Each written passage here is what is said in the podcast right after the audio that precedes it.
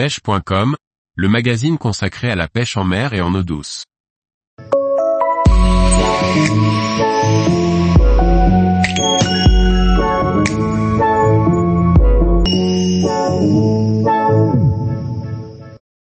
Pêche de l'ombre commun au leurre, les conseils pour réussir.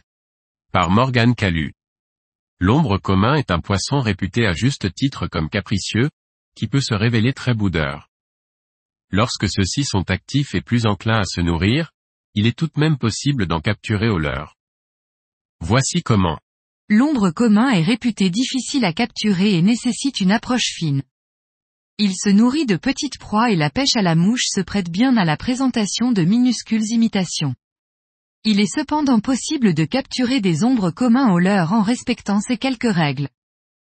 Souvent présent sur la zone qui porte son nom, entre la zone à truite et la zone à barbeau, l'ombre cohabite très souvent avec l'une ou l'autre, ou carrément avec ces deux espèces. Pour le cibler au leurre, l'idéal est de pêcher à vue, comme le font d'ailleurs de nombreux pêcheurs à la mouche. Pour ce faire, il faut pêcher à la fin du printemps ou au début de l'été, quand les eaux sont plus basses et plus claires et que les poissons sont faciles à repérer. Une paire de bonnes lunettes à verre polarisant est quasiment indispensable. L'ombre se distingue relativement facilement grâce à sa belle dorsale voilée au reflet bleu. Qui plus est, sachez que l'ombre fait l'objet d'une période de fermeture spécifique qui s'étend du 1er janvier au 15 mai en deuxième catégorie et en période de fermeture de la truite jusqu'au 15 mai de l'année suivante en première catégorie. Là encore, le parallèle avec la pêche à la mouche est notable. Pour l'ombre, cela se passe généralement dans la présentation. Vous pouvez réaliser plusieurs dizaines de dérives sans que l'ombre repérée ne sourcille et sur un passage parfait, l'ombre se décide à se saisir pleinement de votre imitation. Pour cela, il est nécessaire d'effectuer des dérives précises devant soi avec un leurre qui passe parfaitement devant l'ombre. Votre leurre devra être de petite taille.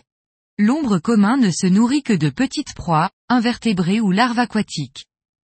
S'il lui arrive d'être opportuniste et de chasser des alevins, cela reste extrêmement rare et ponctuel. Votre leurre de petite taille devra être parfaitement lesté, pour que la dérive se fasse sans draguer ou forcer dans la ligne.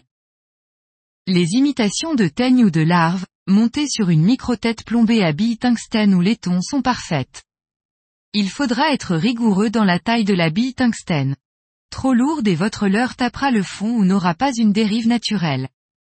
Trop légère et vous ne serez pas assez directif et l'imitation survolera l'ombre qui ne montera certainement pas la chercher. Il m'est aussi arrivé d'en capturer au micro-poisson nageur et plus précisément au Tiny Fry 38 Dilex, qui demeure l'un des plus petits poissons nageurs du marché. Je pêchais alors vers l'aval, en remontant très lentement le courant dans peu d'eau, et les ombres venaient doucement s'en saisir. Pour réaliser des dérives précises, je me sers d'une canne de 2,20 mètres de longueur. J'utilise de la tresse sur mon moulinet qui n'a que vocation, de par sa plus grande finesse à résistance égale avec un monofilament, qu'à lancer précisément et facilement des leurres de moins d'un gramme parfois. J'utilise un sion plein pour des ferrages optimales et pour limiter les casses ou les décrochages sur les sauts et coups de tête que peuvent réaliser les gros ombres communs. Le moulinet ne sert que de réserve de fil et rien ne justifie l'emploi d'un ratio plus qu'un autre.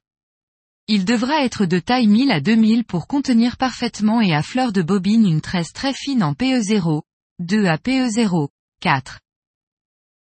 Tous les jours, retrouvez l'actualité sur le site pêche.com.